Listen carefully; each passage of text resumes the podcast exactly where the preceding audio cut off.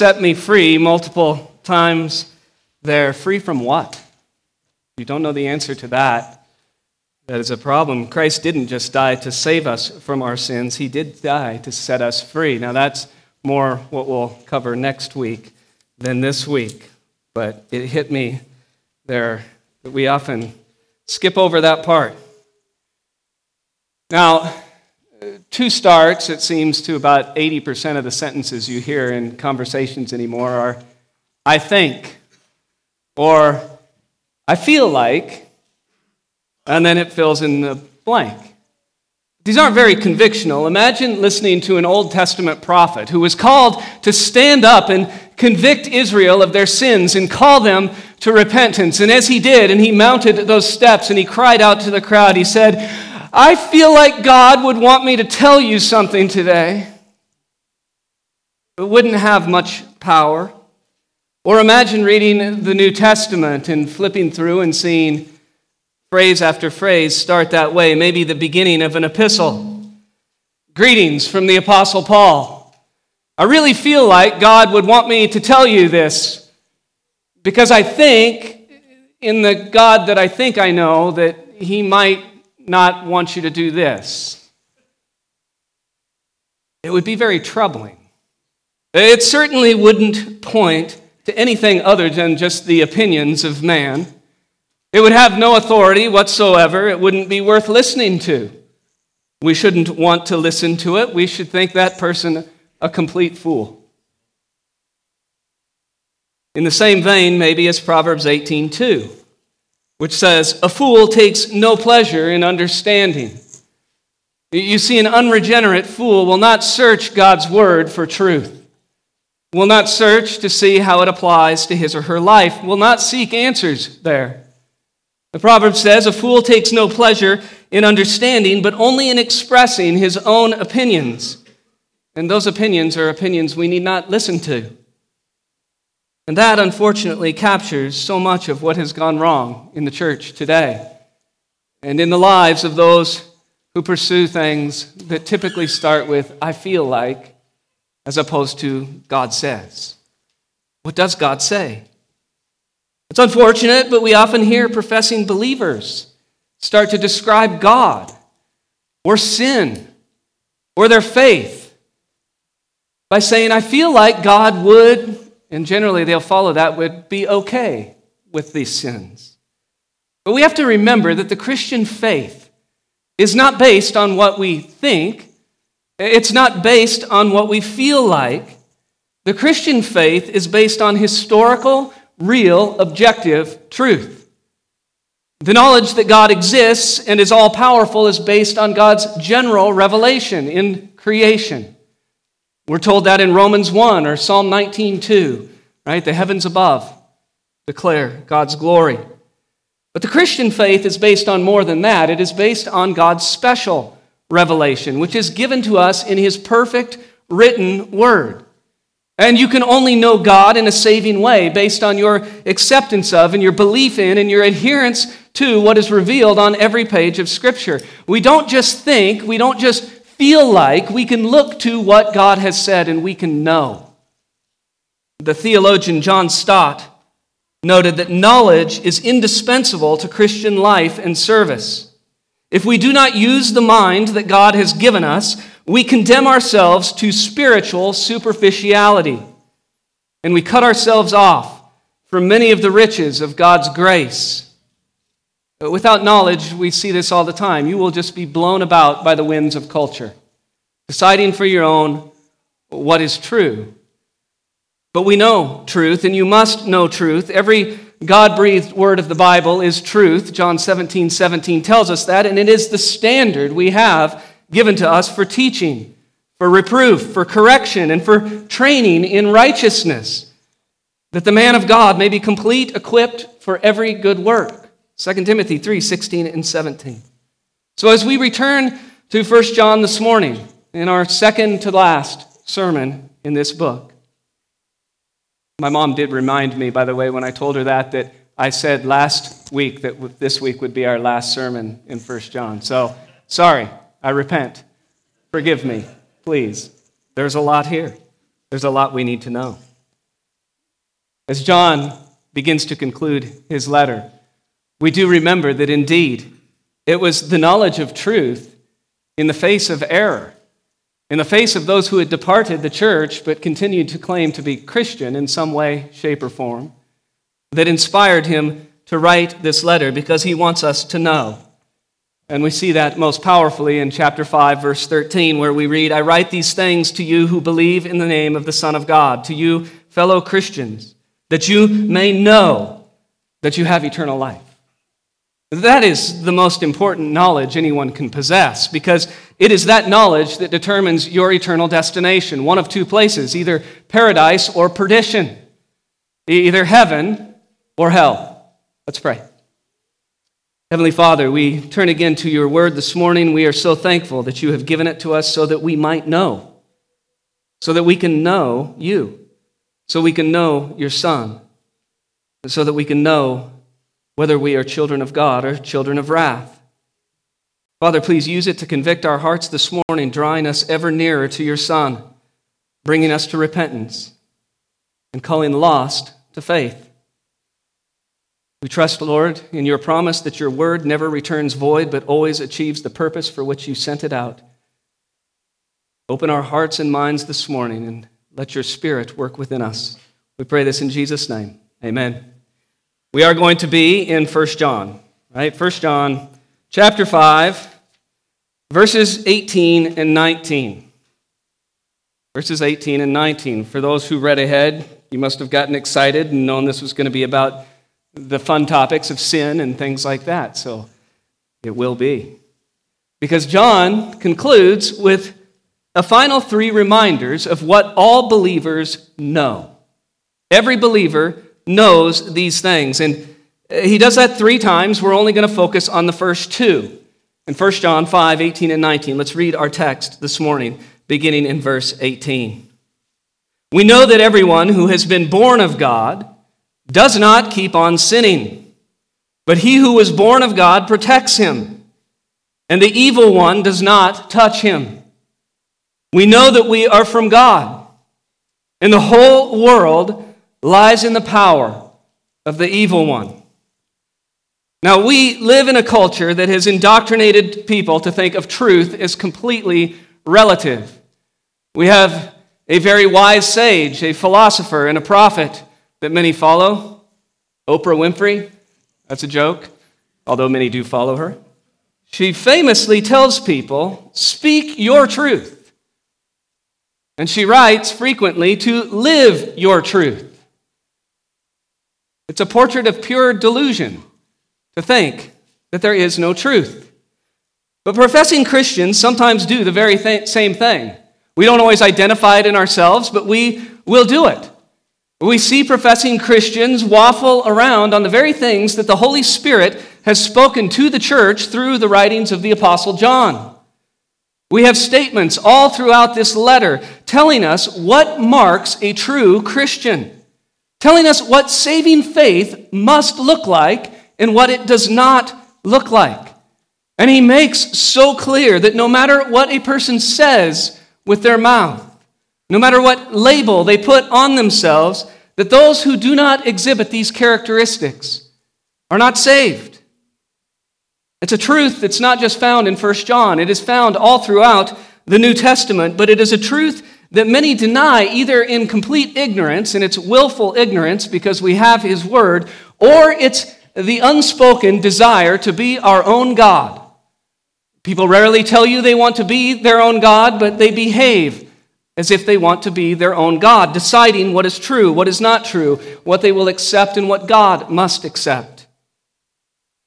There's an example locally. One of you sent me this article this week and it was about a dying church, a dead church, I would say, in a dying denomination just north of us, suffering from the disease of theological liberalism and turning away from God's word.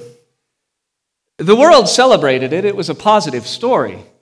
They were celebrated because they had branded themselves to be a reconciling church.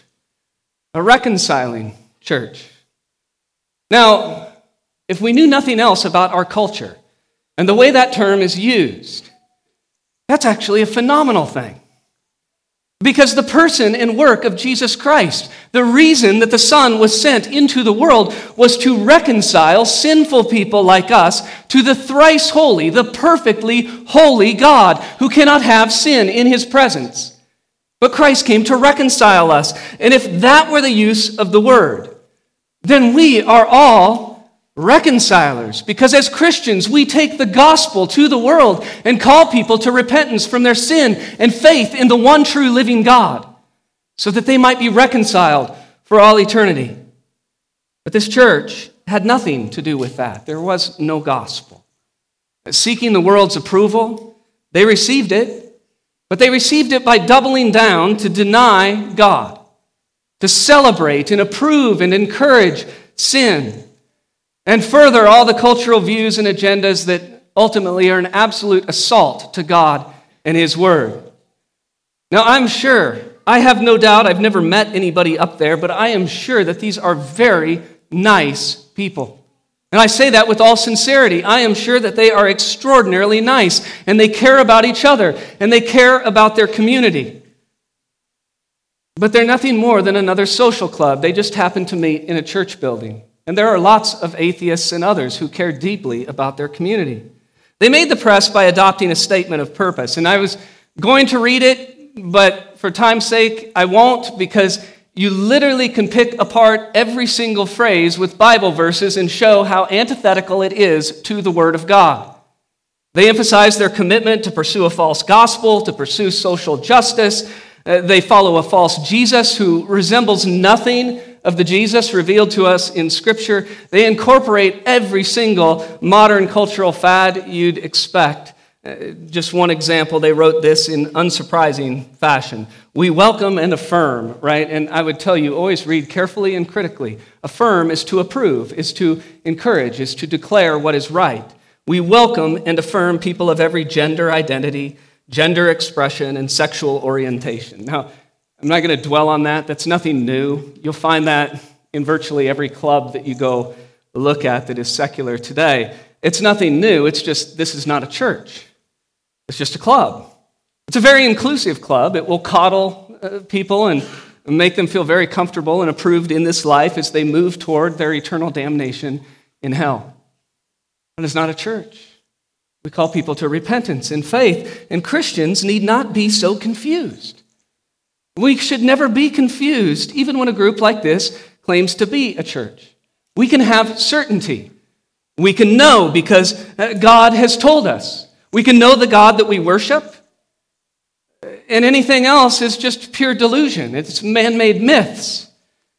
We can turn to Isaiah 45 as our starting point in verse 5. He says, I am Yahweh, and there is no other. Besides me, there is no God. You can start there because there is one God and there is one mediator between God and men, the man Christ Jesus. 1 Timothy 2 5 tells us that. You see, God has not left us guessing. We absolutely can know what pleases God and we can know what dishonors God. We can know whether we stand reconciled to God through our faith and our submission to Jesus Christ, or we can know that we remain children of wrath as we were born.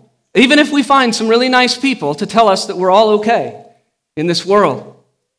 You see, God wants us to act according to what we know, and what we know comes out of His Word.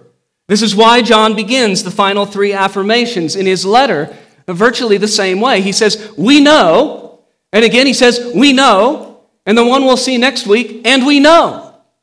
And the sound you should hear in your mind when you read we know is of three doors being slammed shut.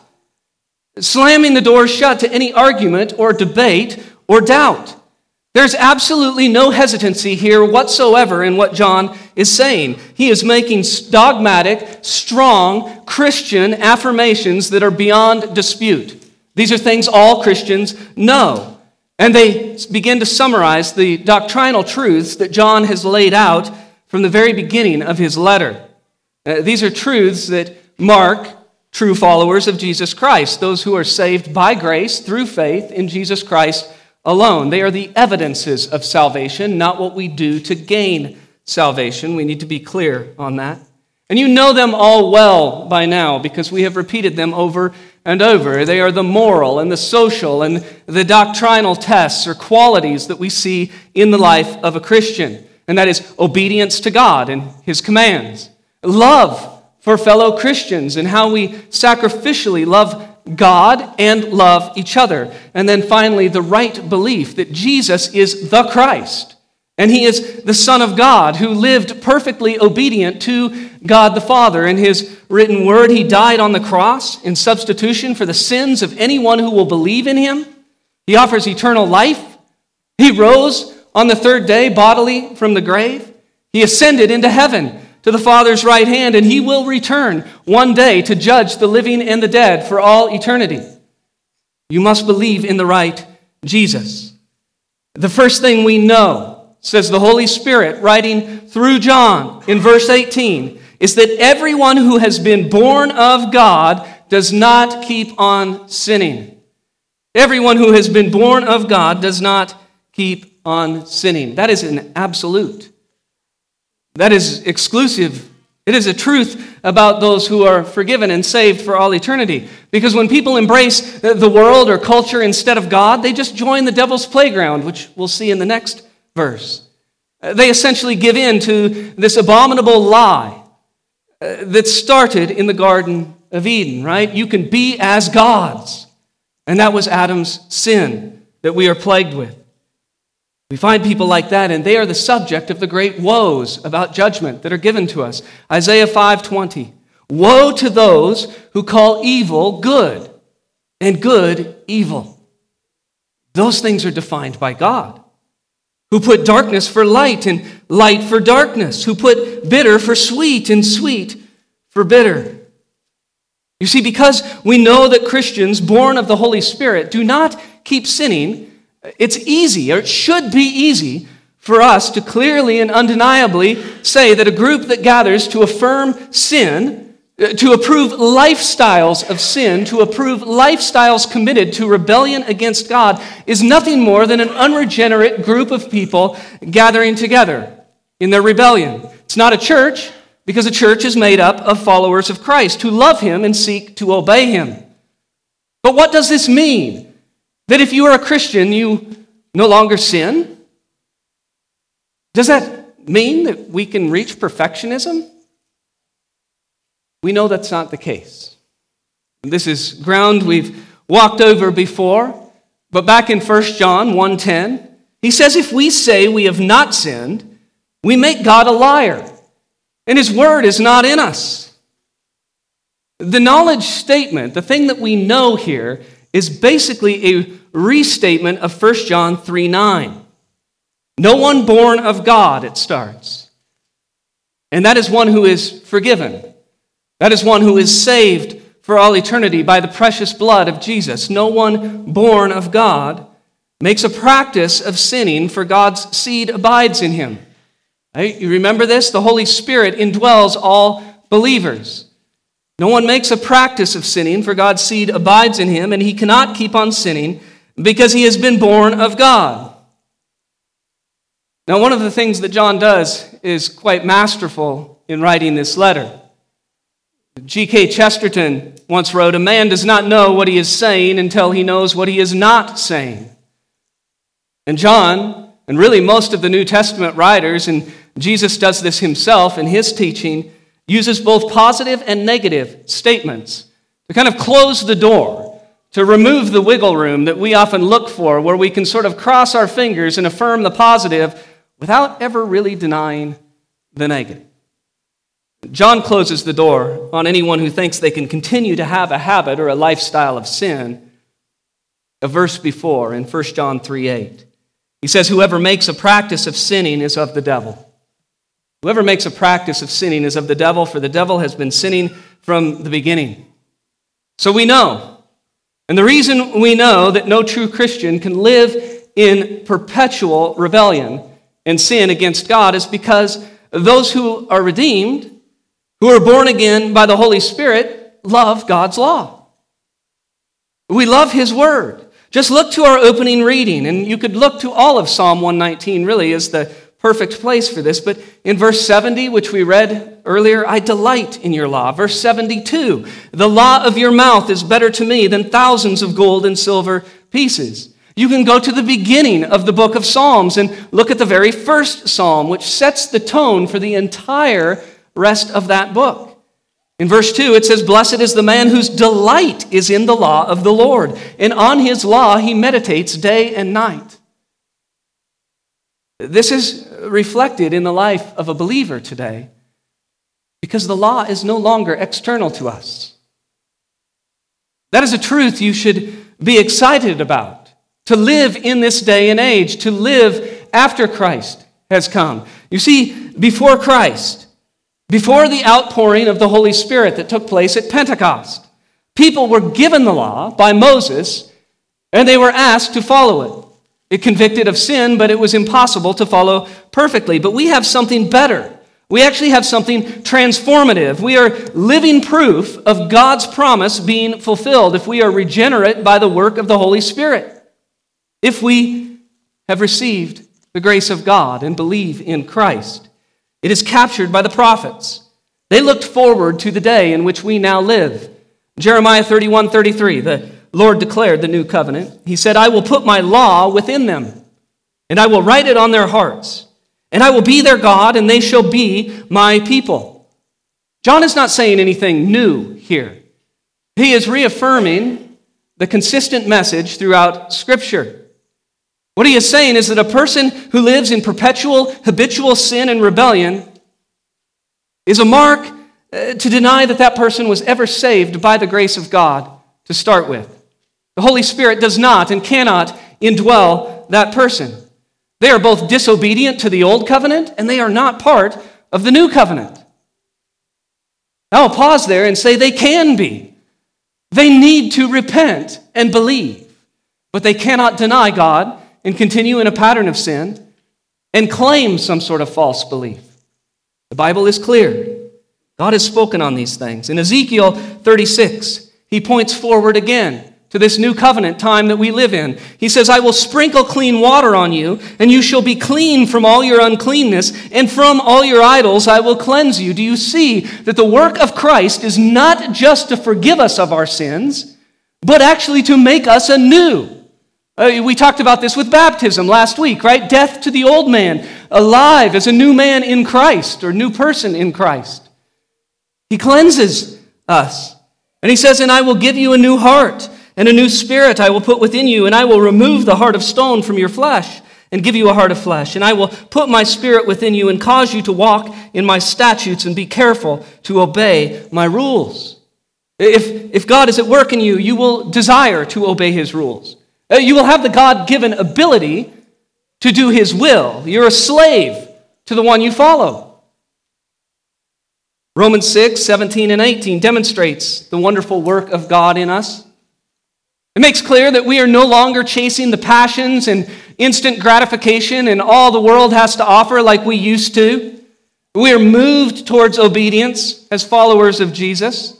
We are repeatedly convicted of our sin, and we come in repentance. He says in verse 17, But thanks be to God that you who were once slaves of sin have become obedient from the heart to the standard of teaching to which you were committed, and having been set free from sin. There's the reference in our song that we sang this morning.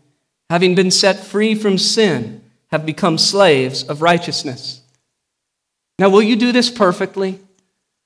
Is John even suggesting that? Definitely not.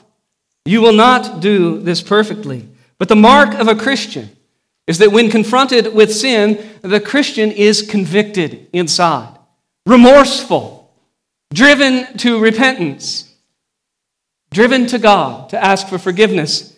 And this is where we have this wonderful promise that we live with daily.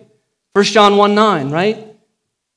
If we confess our sins, he's faithful and just to forgive us our sins and to cleanse us from all unrighteousness. See, the Bible is so clear on this, there is really no room for any honest disagreement. The only way to dispute what John has laid out, that a pattern of sin just evidences rank unbelief, in an unsaved person. Eh, the only way to argue against that is simply to deny God's word. And in that, you are denying that the all powerful Creator, who created everything from nothing, including each one of us, that God does not have the power or the ability to communicate clearly with the creatures that He has created and desires to see come to repentance and faith. That would be the thought process of what the Bible refers to as a pride filled fool. It makes no sense unless you deny the existence of God to start with. Now, John continues in verse 18. We know that everyone who has been born of God does not keep on sinning, but he who was born of God protects him, and the evil one does not touch him. And we know a believer can sin. We know a believer can fall into sin even for a time. We know this, and we saw it just a couple of weeks ago back in verse 16, because we saw the importance of being a part of a faithful community of believers in the church, because we're commanded to do something when we see this. Right? Verse 16 if anyone sees his brother committing a sin, he shall ask, and God will give him life. So we know a believer can sin, and we know what we must do. And we can be thankful and should be thankful that God has ordained a body, a church, uh, to which we can be joined to help us in fulfilling this command. But here's the important part. And here's the important part you cannot miss from this text. A believer can never slip into a lifestyle or a pattern of sin. A believer can never slip into a lifestyle or a pattern of sin. That is uncharacteristic of true saving faith in Jesus Christ. It would point instead to what John has already told us in 1 John 2:19. Those people claimed something, but they were not of us. They were not saved. They left us so that we might know that they are not of us. This is a hard truth for people. Why? Why can we say that that is not possible? Well, we can say it because of this verse. Because the believer has this promise from God He who was born of God protects him. This is a reference to Jesus Christ. This should give us the utmost assurance that He keeps, He guards, he protects the children of God. Uh, Jesus is the one who holds on to us to the very end. He enables us to persevere in the faith. He is the good shepherd who said in John 10 28, I give them eternal life, and they will never perish, and no one will snatch them out of my hand. Is a beautiful promise. He prayed on the night of his betrayal, just before he went to the cross to make that great substitutionary sacrifice in John 17 11. Holy Father, keep them. Keep them in your name. You can look to the doxology of Jude, verse 24. Now to him, to Jesus Christ, who is able to keep you from stumbling and to present you blameless before the presence of his glory with great joy. Thanks be to God. Thanks be to God that we are not left on our own to stumble through this life and try to keep ourselves. It is Jesus Christ Himself that protects us and guards us and keeps us. And He asks the Father, and we know the Father answers the Son. In John 17, 15, He does not ask that you take them out of the world, but that you keep them from the evil one. We know we're kept from the evil one. This verse we're in tells us that, and the evil one does not touch him. Now, I want to warn you there do not become too bold. Don't become too confident in that promise that the evil one does not touch him. 1 Corinthians 10 12 warns, Therefore, let anyone who thinks that he stands take heed lest he fall. We do not stand on our own. Humility, reliance on Christ, those are marks of a believer, and we are absolutely not promised to skate through this life without affliction and trials and temptations. That's easy, actually, to read this verse and get a little too confident because of the way that we use modernly the word touch. Right? We mean some light contact, like, would you go touch him on the arm and get his attention? Right? That's kind of how we use touch. But the only other time this word is used by the Apostle John is back in John 20, 17, where he's talking to Mary and he says, Do not cling to me. It, it conveys a bit more than what we use it for. It's not a light touch, it's grasping, it's gripping, it's having a complete hold of, not being able to let go. So if you read this verse and you get excited and you think that the devil cannot tempt you, or the devil cannot try to make your life miserable as a follower of Christ, that's not what it means. That's not what it promises.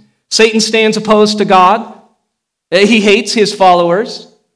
And he will do whatever he's permitted to do to tempt you and distract you and harm you.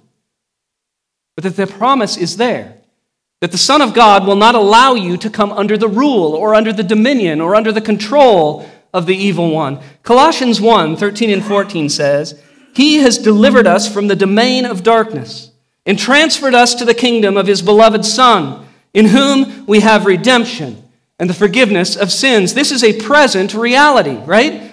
It's not affirming kind of these silly types of sayings like let go and let God. It's not telling us that we have nothing to do. What it's telling us is we know that we're saved. We know that it's Christ who saves us. It is Christ who keeps us. But the Bible also tells us to work out our own salvation with fear and trembling. Philippians 2:12. And you see this call to action. Listen to the exhortation in Colossians 3 1 through 6. If then you have been raised with Christ, so if you are a believer, Seek the things that are above where Christ is, seated at the right hand of God. Set your minds on the things that are above, not on things that are on the earth. Where might you find those things? I don't know. Uh, oh, maybe your Bible, the Word of God. Set your mind on things that are above, not on things that are on the earth. For you have died, and your life is hidden with Christ in God. When Christ, who is your life, appears, then you also will appear with him in glory. Now, here's the call to action Put to death, therefore, what is earthly in you sexual immorality, impurity, passion, evil desire, and covetousness, which is idolatry. On account of these, the wrath of God is coming. Not the love of God, the wrath of God is coming because of these things. As a believer, you've got to hold on to the promise that you are no longer a slave to sin. You are protected, you are kept from the domain of Satan. But as a follower of Christ, you've got to desire to obey him, to please him, to make yourself holy, for he is holy, as he calls us to do. John has encouraged us earlier in this letter to purify ourselves so that we might stand with confidence in the day of judgment when he comes to judge us. He is telling us we must be active in our love of Christ. We must be active in our worship. It is not passive. That is why we are called together. We are told, do not forsake the gathering of saints. We value Christ more than our own lives because we have the privilege to come and worship Him together. We must be active in our worship, active in our love for one another, and active in our obedience to Christ's commands. And of course, active in our repentance when we fail. Because we will. The knowledge, the confidence that we have in the Christian faith is reassured when we just accept the testimony of Scripture, what God has spoken.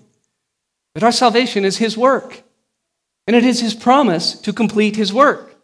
Philippians 1 6, and I am sure of this, that He who began a good work in you will bring it to completion at the day of Jesus Christ, at the day of judgment. That is a beautiful statement. The, the very origin of our faith, faith, the regenerative work of the Holy Spirit in us, is the work of the same God who promises to keep us to the very end, who made the great sacrifice for us. And that leads to the second thing we can know with certainty. In verse 19, 1 John 5 19, we know that we are from God. We know that we're from God. And the whole world lies in the power of the evil one. Hopefully, you see it there again. The use of the positive and the negative. Uh, to put to rest any kind of false assurances and false hopes and kind of the, I can affirm this, but not that, right? So, uh, what I mean by this is John had stopped with that first part. We know we, remember, he's writing to believers. So we believers know that we are from God.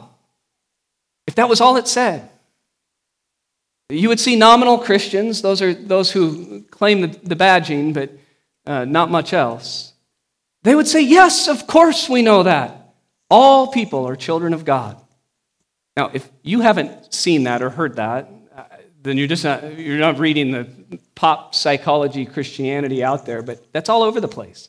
All Christians, all people are children of God. This is very similar to professions of faith you see in interviews with kind of the, the, the really pop culture mega church pastor types, the seeker friendly types. They will say, and you can see this, they're pressed into it, uh, they, can, they will say that they believe that salvation comes through Jesus. Is that enough to convince the world? Salvation comes through Jesus. They stop there. What you will see when they get pressed, and it's fascinating to watch, they can't take the heat for proclaiming that salvation through Jesus Christ is exclusive. It only comes through Jesus. They actually cannot stand the fact that they will not be invited again the minute uh, that they start calling the lost to repentance and pointing out sin and saying there is only one way. You must take the narrow road. Many take the wide road. But you must take the narrow road. Uh, Jesus said this, and listen to how he does the same thing John is doing here with a positive and a negative. It's a verse you all know well, John 14, 6. He says, I'm the way and the truth and the life. If that was all Jesus said, you would have all kinds of people say, That's great. Sounds like kind of one of these wise proverb like sayings I'm the way, the truth, and the life. But he adds the negative that you must affirm as well. No one, not one single person, no one comes to the Father except through me. It is the negative. It is that no one part that makes people really, really uncomfortable if they're trying to cuddle up to the world. So you can state what you believe, but you need to be able to state what you do not believe. And John is a master of that, but many struggle to accept this. He starts with that positive. We know that we're from God. We know that we are from God. So I'd ask you, do you know? Do you actually know? Or do you think? Or do you feel like you're of God? Do you know? How do you know? Can you sit with an open Bible and show me? Can we walk through the promises that you are holding on to? Do you know? We know that we are from God. The answer is pretty easy. It can be hard for some, and I say it's hard for any of us who have uh, wayward people in our families because we desperately want them to be saved. We want all people to become to repentance and faith in Christ. But you will know, first off, when you submit yourself to God and to His Word, every word of which is truth, God spoken. You will know mostly when you come to your end. When you realize that indeed you are a sinner against a holy God, and there is actually nothing that you can offer to save yourself. The only thing that you deserve is eternal punishment. Can't offer your life, the wages of sin is death, Romans 6:23. But the free gift of life comes through Christ. By the work of God, you can know. You come to your end, but you know that great saying, but God.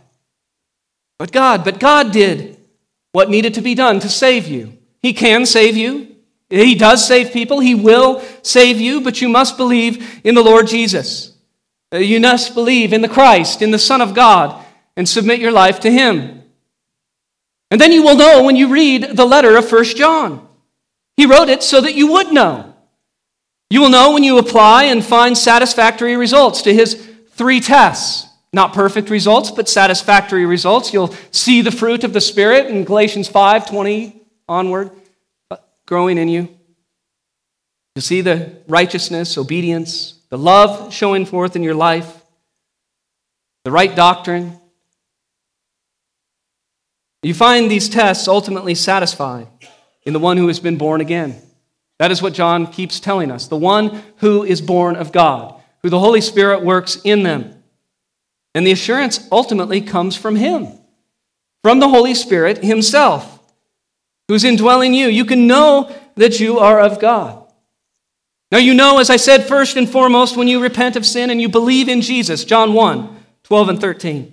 But to all who did receive him, who believed in his name, he gave the right to become children of God, who were born not of blood, nor of the will of the flesh, nor of the will of man, but of God. And the same Holy Spirit who did that work in you, he will testify. He will give you that assurance. Romans 8:16. The Spirit himself bears witness with our spirit that we are children of God. Now as a child of God, you're in the world. You have to be. You're not of the world, you're of God. But you must be beholden to God and His Word in all things, in all of life, without exception. That's the one difficult part people have in our modern culture. There are professing Christians who would be more easily identified with a political party than with their allegiance to Christ and Christ alone. That is a mistake. Your pledge of allegiance is ultimately to Jesus Christ. Your whole life belongs to Him. And if you belong to Christ, you realize that you are only sojourning, right? You're only visiting. You're only traveling through. You're no longer really a citizen of the world in that sense. Philippians 3:20 tells us, "But our citizenship is in heaven, and from it we await a savior, the Lord Jesus Christ." Yes, we're part of the world, but our hope lies elsewhere, and our allegiance lies elsewhere. 1 Peter 2:9 says this of God's children, "But you are a chosen race, there are only two races, two types of people. There are the saved, the children of God, and there are the children of wrath. That's it. Two races. But you are a chosen race, a royal priesthood, a holy nation, a people for his own possession, that you may proclaim the excellencies of him who called you out of darkness into his marvelous light. Christians should look different than the world. They must look different than the world. It should be obvious to the world who we are. We're called out. We're holy. We are showing the light of God to the world. And we engage the world to bring the gospel to it, right? 2 Corinthians 5:20, we are ambassadors for Christ, God making his appeal through us. And to be an ambassador, you have to be there, right? You can't be an ambassador to France and live in Elgin. It doesn't, doesn't work. You cannot be Christ's ambassador to the world and keep yourself out of the world. No, you go therefore and make disciples. You have to represent him in spirit and truth to the world in which we live. But that world is a difficult place because we read in our verse the negative. That world lies in the power of the evil one. The world lies in the power of the evil one. Now, many who say they're Christians in practice really deny the truth of that statement. Because it's uncomfortable. It's uncomfortable to recognize sin. You see that. We saw it in our example. You'd see it more if you read the actual statement. But something that can claim to be a Christian church and embrace and celebrate what the world celebrates and what God abhors. It's really tough to see that the world lies in the power of the evil one. It's much more comfortable to seek the approval of man, of people, even though we're heaping up eternal condemnation from God on ourselves, and we see it all around us. It's, you don't have to go look at the big cities, it's in our own communities. Whether you like it or not, this is what it looks like to be in a world that's under the control of the evil one. You are bombarded constantly, constantly with the world's arguments for what is right and what is wrong, for what is good and what is bad, for what is sane and what is insane. And those definitions change over time with cultural movements. No matter what you watch, no matter what you listen to, no matter which apps you use, even the advertisements that you see, and everything else together, it just bombards you with suggestions that are designed to either persuade you or desensitize you to the truth of God's word. I want to point to one example of this because you see it so often now in Christian media. Just think of how benign, how petty and small the debate about pronouns and gender seem to so many. They claim to stand for God's truth, but it seems like no big deal, and it actually seems more loving, you'll see some argue. Because the world tells you to, depending on what the person wants, refer to a man as a she and a woman as a he. But this you must not do. You must not do this if you follow Christ. A Christian cannot participate in lies. We're told this over and over again. God hates liars and those who participate in lies. It's not a small matter, but it seems like one because we're so bombarded with it. Uh, this is not only a lie, it's an insane lie. Right?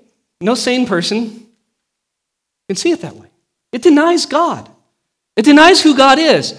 Uh, God reveals himself in the very first line of Scripture as the Creator.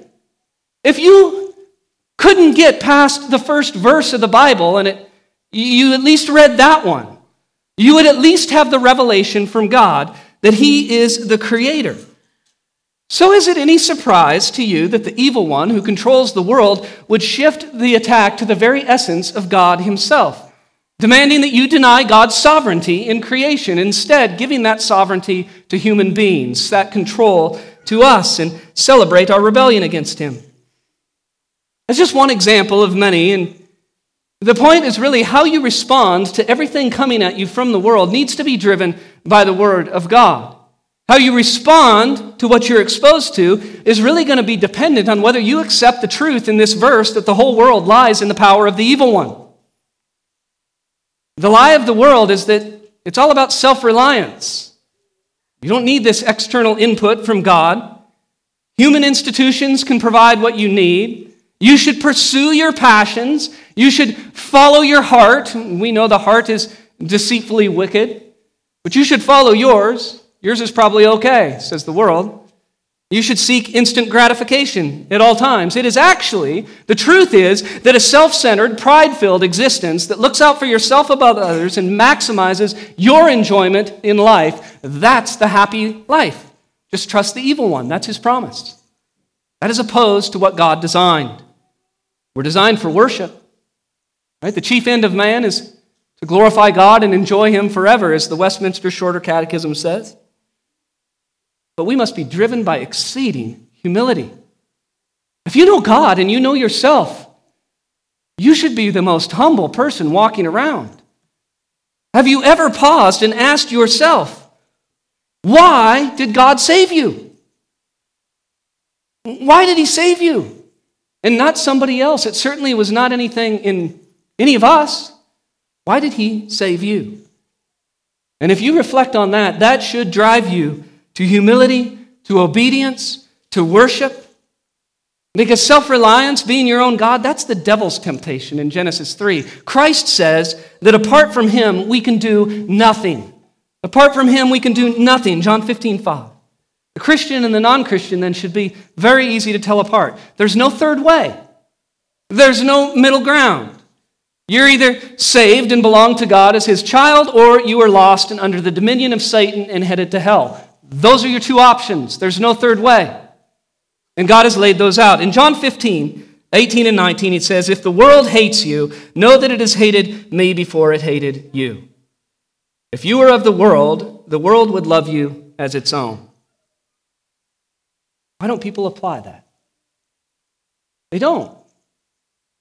Churches are consistently trying to figure out how to get the world really happy with them.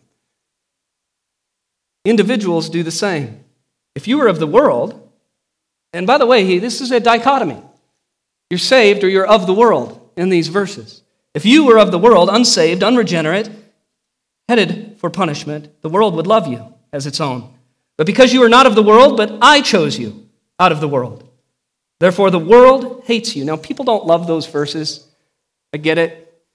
Yet you will find that sentiment said many times in many ways throughout the New Testament. What it's really doing is laying out the problem for us. It's the problem for us as individuals often, it's the problem for churches for sure. It's that they want to blur the lines between God and the world, always looking for that third way, to keep a foot in both camps. There must be an easier way to be a Christian. But that's not Christianity. Who do we follow?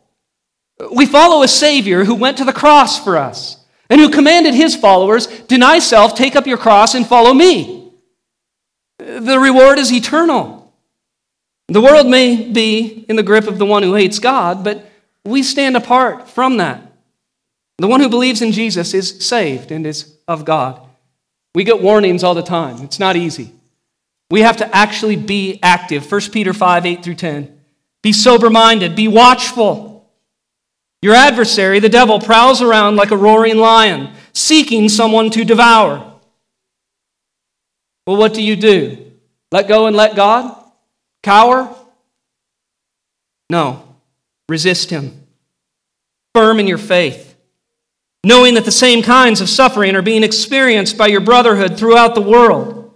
And after you have suffered a little while, the God of all grace, who has called you to his eternal glory in Christ, will himself restore and confirm and strengthen and establish you.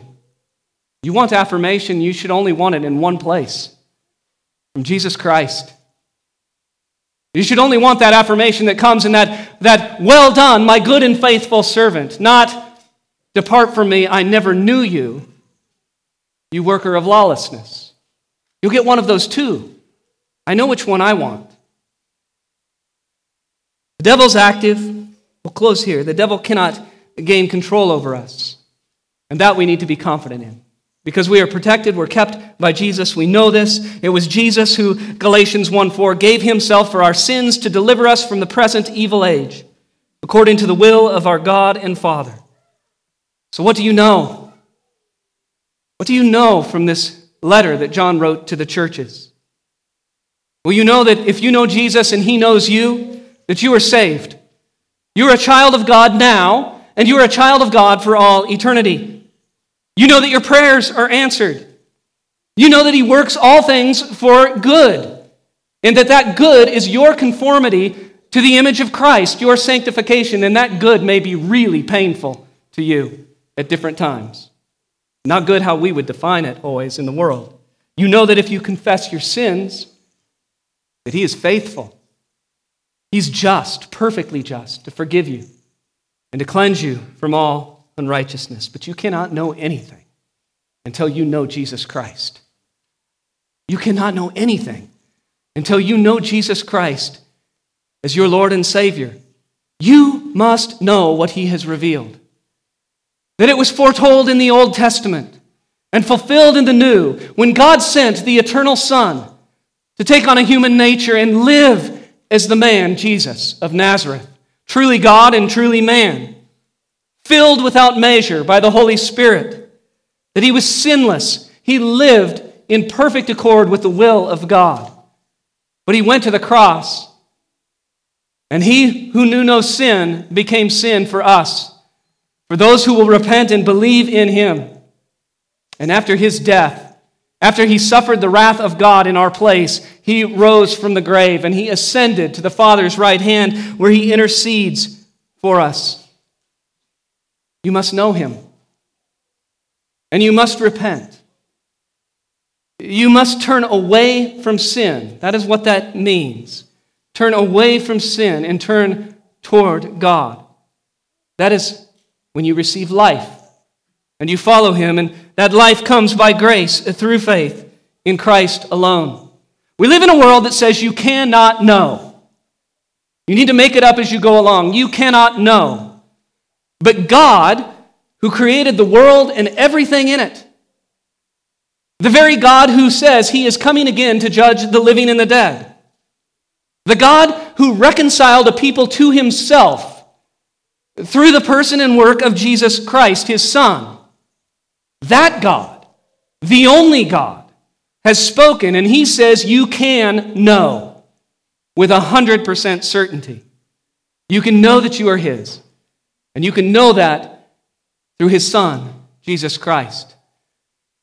I will tell you, if you don't know, you have a pastor who sits in that office all week long, waiting for you to come and either debate or ask. If you don't know, this is the most important thing you must know. Your eternity depends on it. Let's pray. Heavenly Father, we are so thankful that we can know. God, what a powerful statement you have given us in your word. You've not left us to wrestle about with it, you've not left it ambiguous You've revealed yourself and your mighty works throughout time. And God, we are thankful that you've chosen our time and place to be now, so that we can look backward at the wonderful person and work of Jesus Christ and the work that he did to save us, just as those waited anxiously looking forward in the days of old.